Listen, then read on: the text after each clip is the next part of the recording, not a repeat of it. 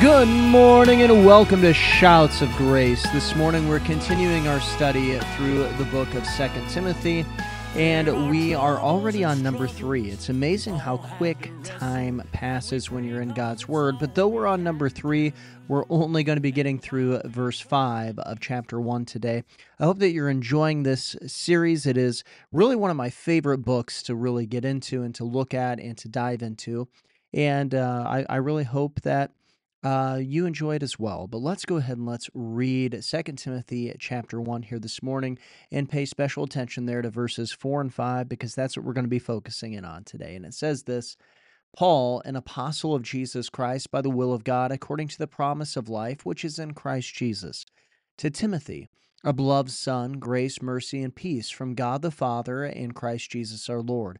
I thank God, whom I serve with a pure conscience, as my forefathers did, as without ceasing I remember you in my prayers night and day.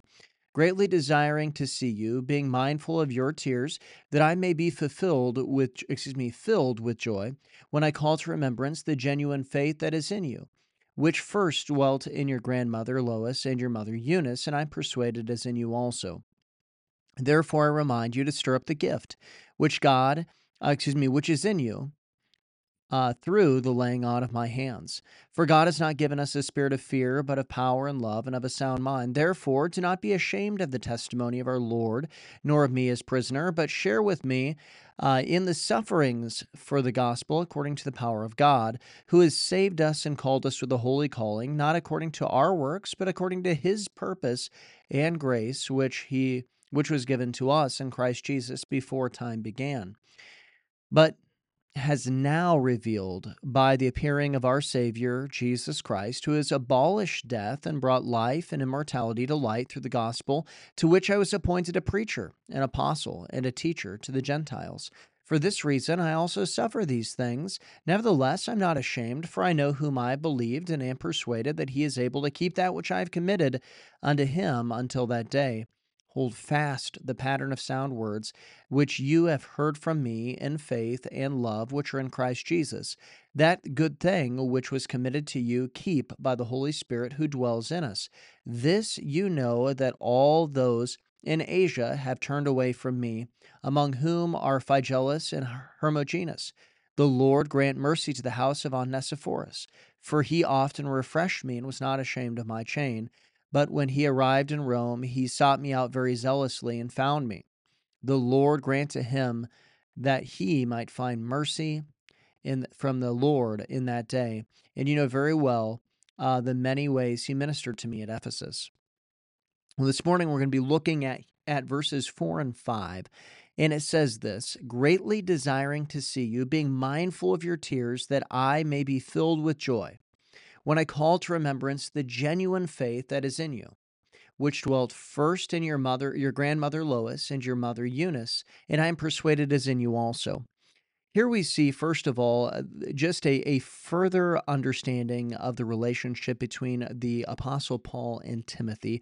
He really did personally know Timothy, and he personally cared about Timothy, and he truly has adopted him as a spiritual son. Not only is he going and calling him a, a, a son in the faith, but then also uh, he goes and we looked at this yesterday that he's he's praying for him and praying for him often but then we see here in verse 4, he says, Greatly desiring to see you, being mindful of your tears, that I may be filled with joy.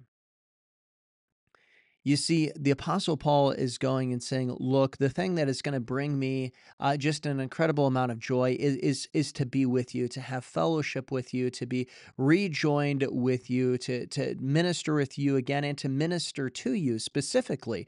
He's going and saying, being mindful of your tears. Well, what tears is he talking about? Well, uh, Timothy uh, had just gone through a, a church split here. We could see this. Um, you know, through uh, Hymenaeus and, and Alexander, uh, who were over in Ephesus, and, and they had made shipwreck of the faith. Uh, and we can see here that he had gone through that difficult time. We can also see that that Timothy has gone through a, a, difficult time in the sense of all the persecutions that's going around. And and Timothy apparently is lacking just a little bit of boldness at this point in time. He's he, he's a young man. He's gone through difficult things. He's been left somewhat alone in ministry. Not that there's not people or Christians around him but the but uh, his spiritual father Paul is not there. His spiritual dad he's not there uh, to go and to help him out and to uh, to talk to him. You can't just call him up on the phone. You know, they've got to go and write letters back and forth uh, and, and, things of that nature. And, and so the, there's an undeniably this idea that Timothy has been discouraged, and the Apostle Paul wants to come and encourage him, minister to him, and he's going and saying, Look, seeing you again, having fellowship with you again, that is going to uh, just make me filled with joy. I mean, we can see the relationship that Paul has with Timothy. And, and, you know, this is important to go and to look at and to understand because this is the type of relationship, the type of involvement that you should have in other Christians' lives. You, you know, can we really go and, and say, look being around that person that they are going to fulfill my joy. You know a lot of times it, it seems like it's the opposite of uh, for christians. You know it's it's either a superficial relationship when you're around somebody who uh, who's a brother in Christ. It's either just superficial, where you really know nothing about them other than their preference in weather, and you you really don't, and maybe their sports team, but but you really don't know anything about them, so it doesn't really motivate you. It's just all small talk, and, and so there is no such thing as as fulfilling your joy when you're with them because you don't have an attachment to them. You don't have true communion. You don't have true fellowship with them.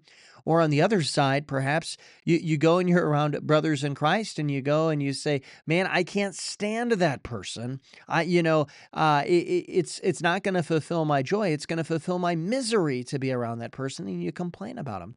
That seems to be the modern Christian's attitude, but we see something completely different here. The people that you are tasked to go and to disciple, and of course, those who are discipling you, you should be looking to encourage them and realize that fellowship and communion with them goes and brings you true joy. Wow. Isn't that the type of relationship that we should seek to have as Christians? But now we get to verse 5. And we see that the Apostle Paul, he, he really does know Timothy as he goes and he tells his family history of Christianity. And an interesting thing of note is that Timothy here is the perhaps the first third generation Christian, at least the first one listed in Scripture. We see here that his mother and his grandmother were both Christians, that they had genuine, real faith. And this is a faith that wins you over, is the type of faith that it's talking about. It's not just, you, you know, hey, I kind of believe something, but but something that actually wins over your inner being. That's the type of faith that the apostle Paul is talking about.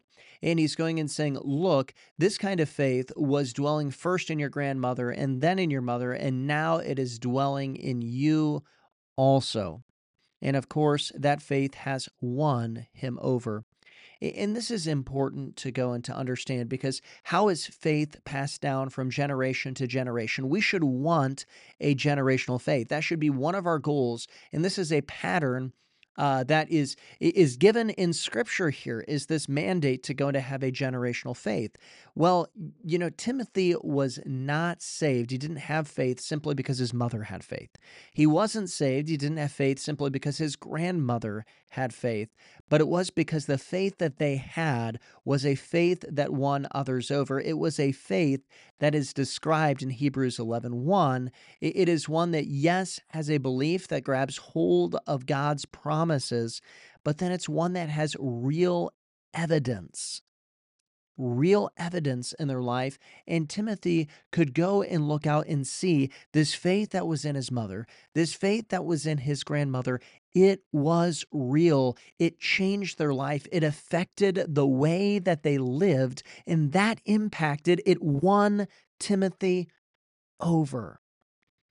And then that became so evident to the Apostle Paul that he goes and says, And I am persuaded is in you also. Isn't that incredible to stop in to think about here? Timothy had the had faith passed down to him, but it's not passed down through genetics. It's not passed down physically, it's passed down spiritually in the impact of that faith.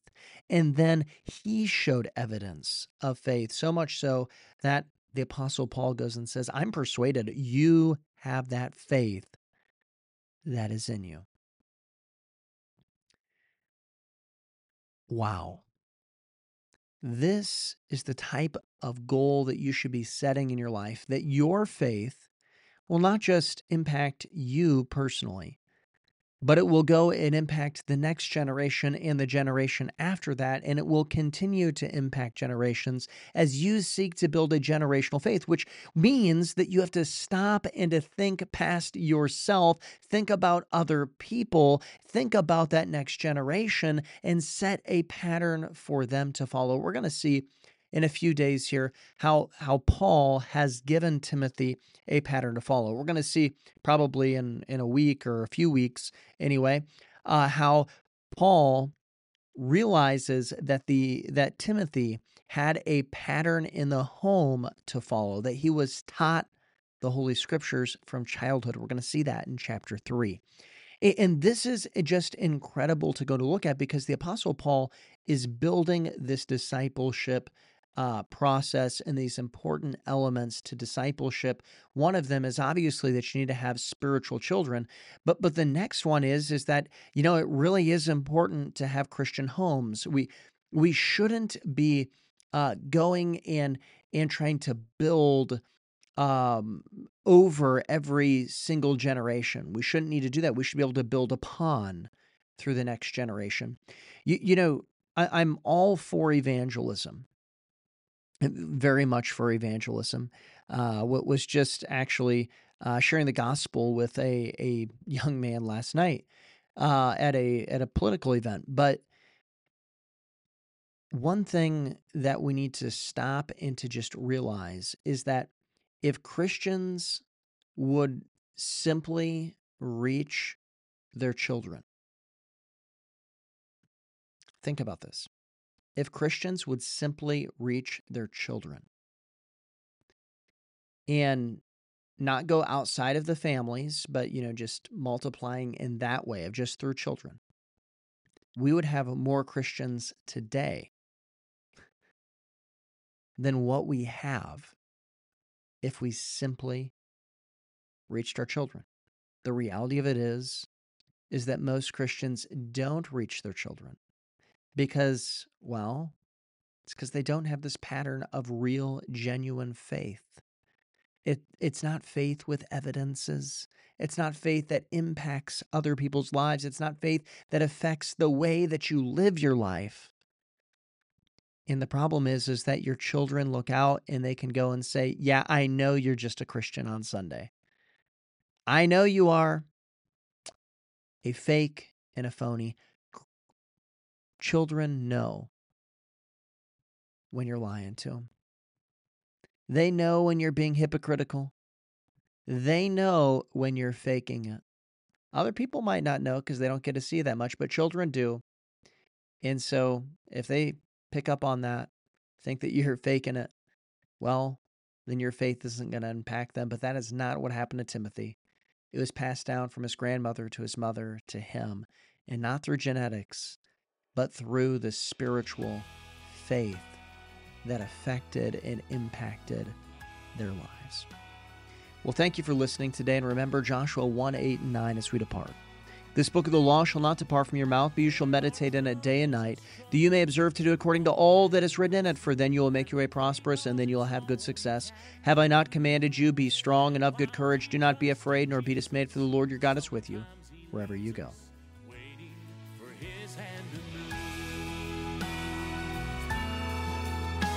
But even in darkness, we hold to the promise. There's nothing we can't overcome. So that war you've been fighting